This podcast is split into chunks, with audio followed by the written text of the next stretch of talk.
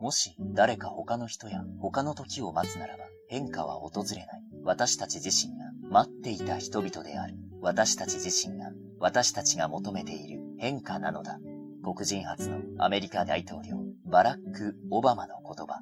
共に変化を。FXCM ジャパン。本は人生の道しるべになり支えになるこの番組があなたの一冊を見つけ明日を輝かせるお役に立ちますように。人生を変える一冊。皆さんこんにちは。いつもポッドキャスト人生を変える一冊をお聞きいただきどうもありがとうございます。番組パーソナリティの早川洋平です。本日のインタビューに入る前に日頃この番組を応援してくださっている皆さんに今日はビッグなプレゼントキャンペーンのお知らせです。題して2010年名著の旅。両書16冊を一気に読破して2010年最高のスタートを切ろう。このキャンペーンなんですが不況不況と言われていますが、まあ、そんな今こそですねリスナーの皆さんにも名著を一気に読んでいただいて行動することで2010年そして人生を変えようという私の思いにご賛同いただいた15人の著者の方のご協力により実現した企画です。これから申し上げる著者の方からサイン入り著書をリスナーの皆さんのために番組で10冊ずつプレゼントしていただきました。今回は16冊を1セットにして10名様総計160冊をプレゼントいたします。それでは気になる著者の方をご紹介します。吉井亮介さん山田真也さん石原明さん梶原茂さん浜口貴則さん臼井由紀さん平野智明さん松田美弘さん佐々木直彦さん島津義則さん坂口孝則さん。木戸和俊さん。中野隆さん。三橋大輔さん。上田渉さん。以上15名でした。申し込み方法プレゼント書籍のタイトルについては iTunes 上に配信されている PDF 総計160冊プレゼント。2010年両所の旅キャンペーンもしくはブログ私のブログ聞き込みをご覧ください、えー、締め切りは2010年1月17日。日曜日です皆様のご応募お待ちしております。なお番組の最後にもう一つお知らせがありますので聞いてみてください。それでは本日のインタビューをお楽しみください。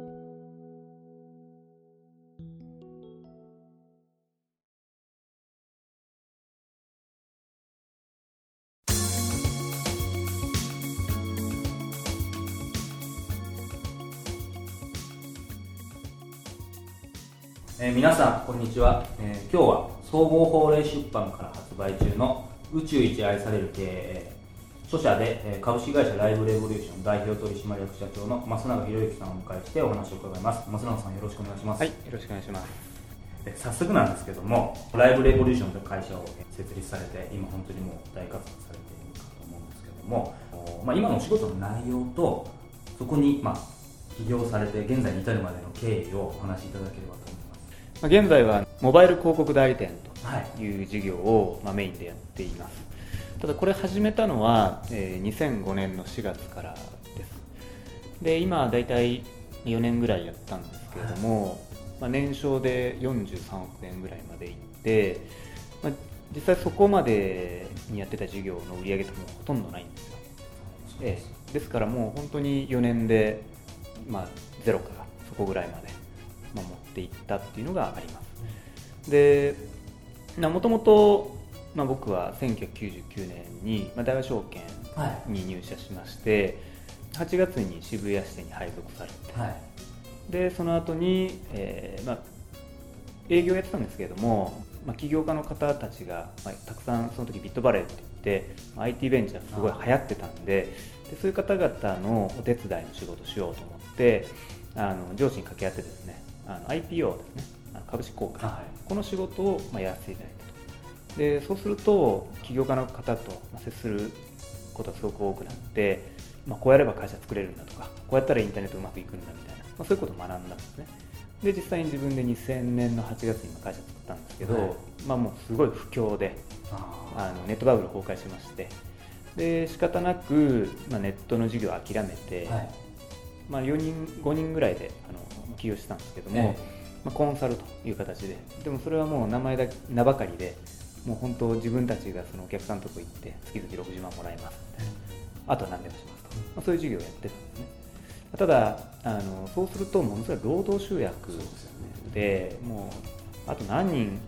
例えば売上1億やろうと思ったら必要なんだみたいなそういうふうになってしまったのでこれじゃあスケールも出ないと。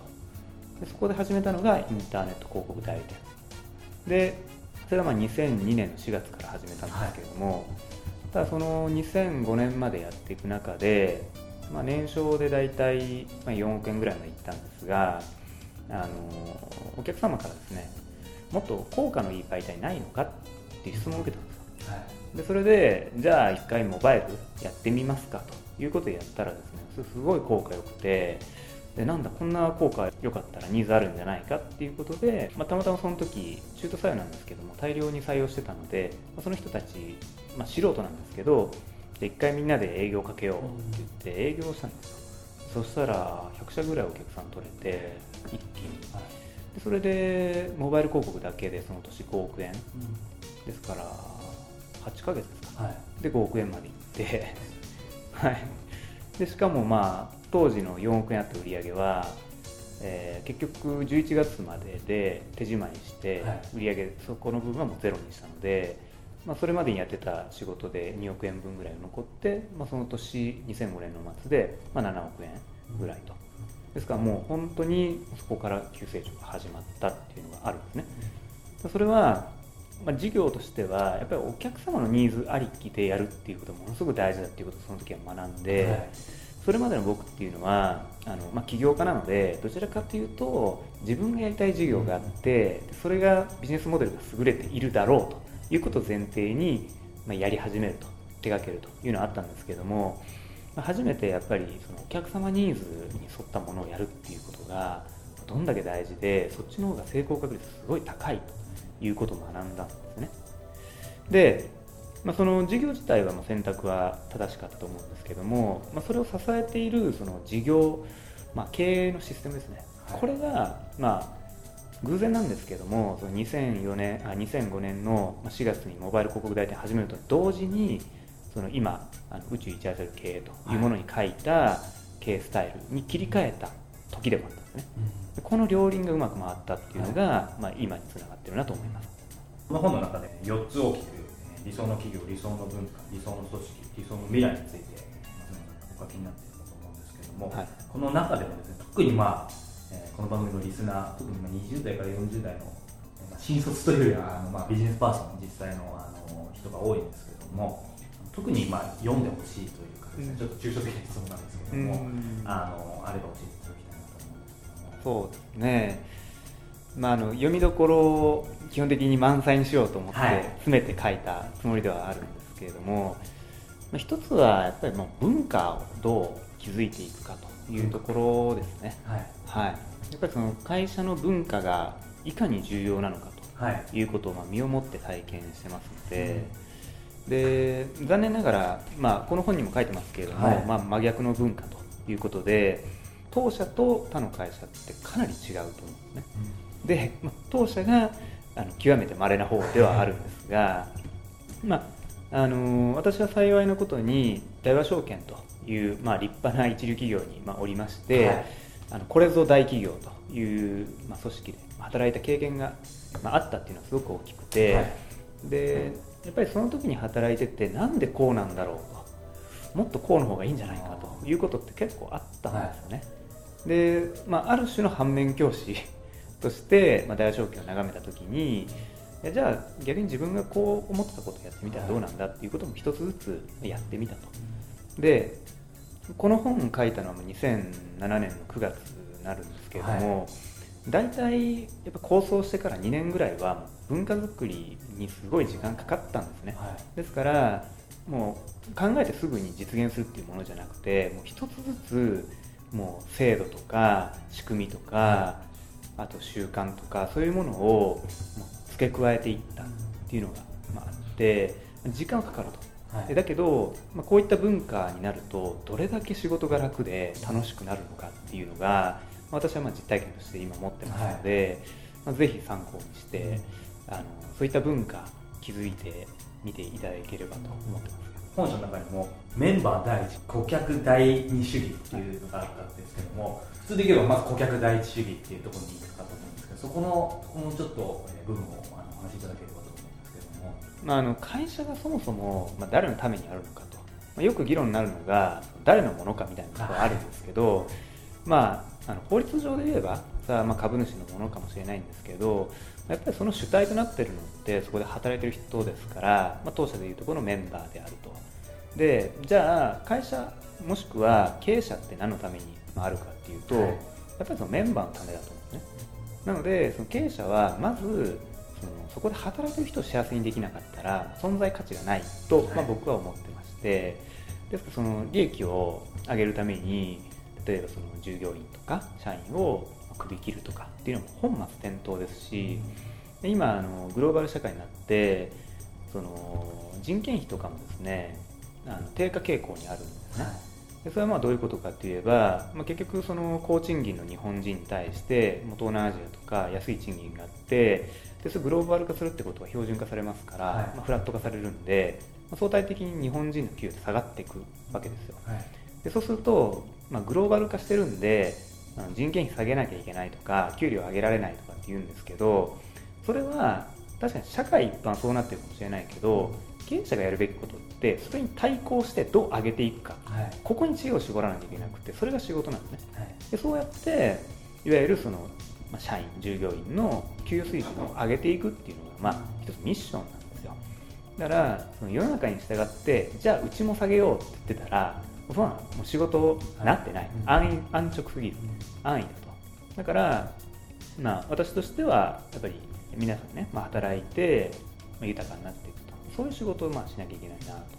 というふうに思ってるんですけども。経営っていうところであの、まあ、多分今までたくさん聞かれたことあると思うんですけど松永さんがお考えになる経営で、まあ、一番大切なことというか大切にされていることがあると教えていただきたいんですけど。もそうですね。まずあの経営者ですごく大事なのは、まあ、そこで働く社員を幸せにするっていうことですね、まず。まず、はい、でそこを通じてお客様に成功とか幸せとか、まあ、利益とか、まあ、何でもいいんですけどもそういうものを提供できるとか。でやっぱりまあ会社ですからその本業を通じて社会貢献するっていうのは本能だと思うので、はい、やっぱりその お客様をまあ幸せにするっていうのはこれは一つ僕社会貢献だと思いますし、はい、またさらにその会社が他のお客様に多分まあいいサービスとか貢献してるんでしょうから、はい、それをまあお手伝いしてるわけですから、まあ、社会貢献になるだろうということで、まあ、こと経営という観点から言えば僕はやっぱりその矢印はあの外にばっかり向くんじゃなくて会社の中に向くっていう感覚、はい、これが大事でで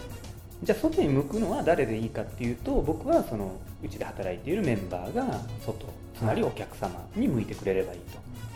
でこもう大概の会社は経営者も外向いてますから。そうですね、ええ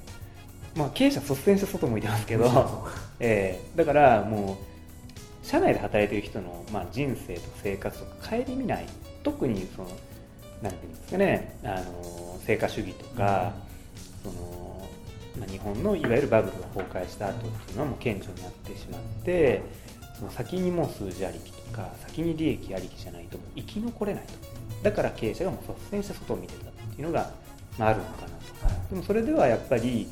短期的にはいいかもしれないけど長期的にはダメでしょうとこれもやっぱまあ4次元思考的に言えば良くないんじゃないかなと思っていて、まあ、そういったことをまあ総合的に考えると僕は経営者はまあ、すぐそれをシンプルに言えばもうそこで働く人をどう幸せにするか。そこから遡っていろんなことをやればいい。こう考えた。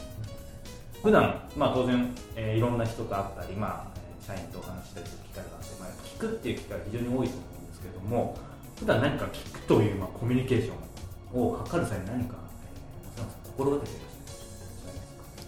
そうですね。まあ、私自身がプレジデントビジョンというメールマガジンを書いてまして、はい、まあ、毎週毎週社長様に、まあ、インタビューってるんですけれども、はい、やっぱりその聞くっていうのはあの相手のことを知ることだと僕は思います、はい、なのであの、まあ、やっぱり相手のことを調べるとすごく大事だしで、まあ、お話をしやすくでそのためにはやっぱりこうじゃないですかこうじゃないですかってこう、まあ、振るっていうのも、まあ、実はその聞くのにはものすごくよくてこれ何も知らないとあのいい話も引き出せないっていうのがありますから、まあ、そういう意味では当然ならもう事前にまず調べておくっていうのも大事ですしその聞いた話から相手のことをどういう人なのかっていうのを考えながら聞くっていうのもすごく大事ですし、はい、であとはまあやっぱりテクニック的な話になりますけれどもまあ、うなずくってことですね。であとはあの相づちで、はい、あの言葉遣いとしては「なるほど」と言うと。でよく、まあ、ダメだなというかこういう人とは、まあ、付き合いたくないしあと絶対採用しないというのがあるんですけれどもあの人の話を聞いてる時に「嫌」っていうふうに相づち打つ人いるんですよ。でそういう人ってそのこっちが何言ってもまず最初に自分の意見ありきででなんかイチャモン結構つけてくるんですよでそういうのっても話しててもうコミュニケーションがすごく大変になるんでそういうことをされるのは嫌だし逆に言えばしてはいけないなと思うのでまず一回相手が言ってることっていうのを自分の中に受け入れるという意味でもなるほどと。どんな話であってもやっぱりなるほどと。まず一回聞いてその上でまあお話をするっていうことは心がけて。僕の、えっと、番組の人生を変える一冊ということでそのタイトルになぞらえて今までいろんな本たくさん読まれてきたかと思うんですけれどもその中であの、まあ、リスナーに向けてですねご自身は人生にこれまで大きな影響を与えた一冊があればご紹介いただきたいんですけれども。はい。ビジョナリー。カンパニー2を2の、ね、はい、ご紹介したいと、はい、で実はまあ私ももう何百冊と本読んでますから、はい、あのどこで人生変わったかもよく分かっていません。でただライブレボリューションにはその推薦図書っていうのがあって、12冊あるんですね、はい。でそれがまあ言ってみれば僕の人生を変えていたしあ。とその会社で指針とする本としてこれはウェブサイトに掲載しています、であのもうこういう質問たくさん受けますんでなんか順繰りに、はい、あの紹介してるようなところもあるんですけれども、はい、あのたまたまあの10月の課題図書がこのビジョナリーカンパニー2だったんです。で当社は年12回ですね、はい、全員で同じ本を読むという制度がありましてでそれを毎年繰り返すです。から、えー、毎年10月はビジョナリーカンパニー2なんですで私これ2002年に、まあ、初めて読んだんですけども、はい、もう7周してるわけですね、はい、でもう読むたびにこんなことが書いてあったんだという発見をしますし、はい、よくできてきたなと、うん、やっぱ7年かけたからここまで自分たちもここに書いてあることを実践できたなとか、はい。まあ、そういうこともあってあのまさにこの本に書かれていることをこれからやっぱり、まあ、10年先か20年先かかりませんけれども、ずっと続けていくことがあの良好な会社じゃなくて本当に偉大な会社になれるんじゃないかなと。で僕はその経営者、まあ、いろんな方に会いますけれども、はい、ビジョナリーカンパニー2を読んだことがある人はものすごくいますが本当に実践できている人に会ったことないです。はい、で例えば本ってやっぱ1回読んだだけで全部理解するのは無理です。はい、でやっぱりいい本特にいい本はもう何度も読まないといけないし読むたびに気づくポイント絶対変わってくるんですよ。でそれはなぜかって言ったら自分が成長してるからなんですよね。自分成長してなかったら多分 気づきはもしかしたらないのかもしれないですけれどもあの日々あのちゃんと仕事していれば成長してると思うんで、もう読むたんびにその味わいが間違ってくると。でかつその本を何度も読む経営者も少なければそれをその組織全員で読んでる会社ってないんですよ、だから自分は分かっててもそれを一緒に働いてる人が分かってなかったら実践できるはずがないんですね。なので、まあ、僕はあの、まあ、組織の共通言語を作るっていうことをよく言うんですけれども、はい、例えばそのじゃあ弾み車効果っていうふうに話されてもその一般の人多分分からないと思うんですよ、はい、でたとえ当社のメンバーであってもこの本読んだことなければ分かるはずがないんですねだけどこのビジョナリーカンパニー2には弾み車効果っていうの書いてありますし例えばハリネズミの概念とかあと第5水準の経営者とかそういったことがまあいっぱい書いてあるんですね、はい、それをやっぱりみんなで共通言語として理解した上で実践していく。これがすごく大事かなというふうに思ってます。最後にですねこの宇宙期待される経営を書かれたですねそこに込められた思いをですね、まあ、リスナーに向けて、まあ、メッセージも含めてですねあのいただければと思います。はい。まあ、僕自身が、まあ、この本を書くまでにどうでしょうね、まあ、最低でも、まあ、500冊以上は本を読んだと思うんですね、はい。まあ、当時ですけど。であのいろんな、まあ、継承の、はい、まあ、ある意味美味しいところを集めたつもりではあります。で、まあ、おそらくこれを読んでまず本当なのって思う人がほとんどだと思うんですね、でだけど僕が書いたものっていうのは、まあ、事実しか書かないっていうのが基本的にあるので、はい、やってきたことだけ書いてるんですよ。だからすでに実践されていてあのこれがなんていうんですかねこうやったらうまくいくよねっていうレベルじゃなくてすでにやったんです。で当時、まあ、年商7億から17億になりましたみたいな話書いてましたけれども、まあ、その後17億から28億になって、まあ、その後43億になってましてあのここに書かれてることをそのまま言ってみればあの地道に繰り返してあのうまく成長できてるっていうのがあって、で特に僕がやっぱ強調したいのはそれが楽だったってことなんですね、うん、無理してない。ものすごく楽だ。例えばあのこの本を書く前の経営のやり方の時にどういうことが起こってたかっていうとうちの役員から僕は上司の仕事を学びましたと。それは何かっていうと社員の不満を聞くことですと。やっぱり上司ってその社員の不満を聞いてケアしてあげることが仕事なんですねって言われたことがあったんですよ。だけどその2年後これを実践して、まあ、社風も変わって、まあ、メンバーも変わってでこの本をそのまた役員が読んだ時に、はい、あ確か僕はあの時上司の仕事って不満聞くことだって言ってたけど2年経って社員の不満って聞かなくなりましただからそんなことに当時ものすごい時間割いてたのに今一切ないですとこんなに楽になったとはあの今になって初めてねあのここで僕は気づかされましたって話をしていてまあ誰をバスに乗せるかとかもありますけれども、はい、やっぱりその最初の根本的なところを間違えなければもういろんなものがスムーズにいくんですと。でその手順を自分がやってきた順番で書いたつもりなので、はい、まあ、ぜひ、ま読んで最初から手順のところを間違えずに読み進めて実践していただければ、はい、あの素晴らしい会社すごく楽しい会社、はい、で楽しい経営ができるんじゃないかなと思ってます。今日は総合法令出版から発売中の宇宙一愛される経営著者で株式会社ライブレボリューションの代表取締役社長増永博之さんをお迎えしてお話をございました。増永さんどうもありがとうございました。はいありがとうございました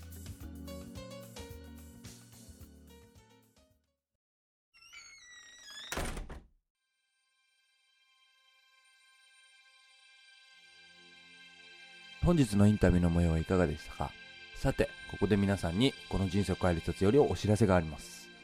2008年10月から始めたこのポッドキャスト番組。本当にたくさんの方のご戦のもと1年以上続けてくることができました。記者経験から取材そのものには慣れていた私なんですが、人に聞かせるインタビュー、こうした番組は初めてのチャレンジでした。拙いトークにですね、ついてきてくださったリスナーの皆さん、本当にもう国内もちろん海外、タリアやアメリカにもリスナーの方いらっしゃいます。そして番組としてスタジオをきちんと借りたりする予算が正直ない中ですね、いつも快く、まあ、事務所を貸してくださったり、時にはカラオケボックスで撮ったこともありました。そして著者の皆さん、ご協力本当にありがとうございました。そんな気持ちも込めて、この度、この本番組では、これまでご支援くださったリスナーの皆さんとのリアルな交流の場、人生を変える一つオフラインミーティング2010を開催することを決めました。時は2010年1月30日土曜日午後6時から、場所は文明開化のレトロな雰囲気漂う港町横浜の馬車道で、ジャズの似合う街馬車道で行いたいと思ってます。会費は4500円。場所や申し込み方法など詳細は iTunes 上に配信されている PDF 人生を変える一冊オフラインミーティング2010もしくはブログ聞き込みをご覧ください。いつも温かいメッセージをくださるリスナーの皆さん、時に本質やインタビューのスキルなどに対して愛情ある厳しいお言葉をかけてくださるリスナーの皆さん、ここまで続けてこられたのも皆さんのおかげです。このオフラインミーティング、有名なビジネス著者さんが来るような派手なパーティーではありません。ただですね、私にはこの番組のクオリティを高めて、よりリスナーの皆さんの役に立つような番組を発信し続けていきたいという思いがあります。そんな早川とですね、番組について、そしてもちろん日々の生活や仕事、どんなことでもいいので、一緒に話してみたいという方、このオフラインミーティングでお目にかかれるのを楽しみにしています。以上、パーソナリティ早川洋平からのお知らせでした。それではまたお目にかかりましょう。ごきげんよう。さようなら。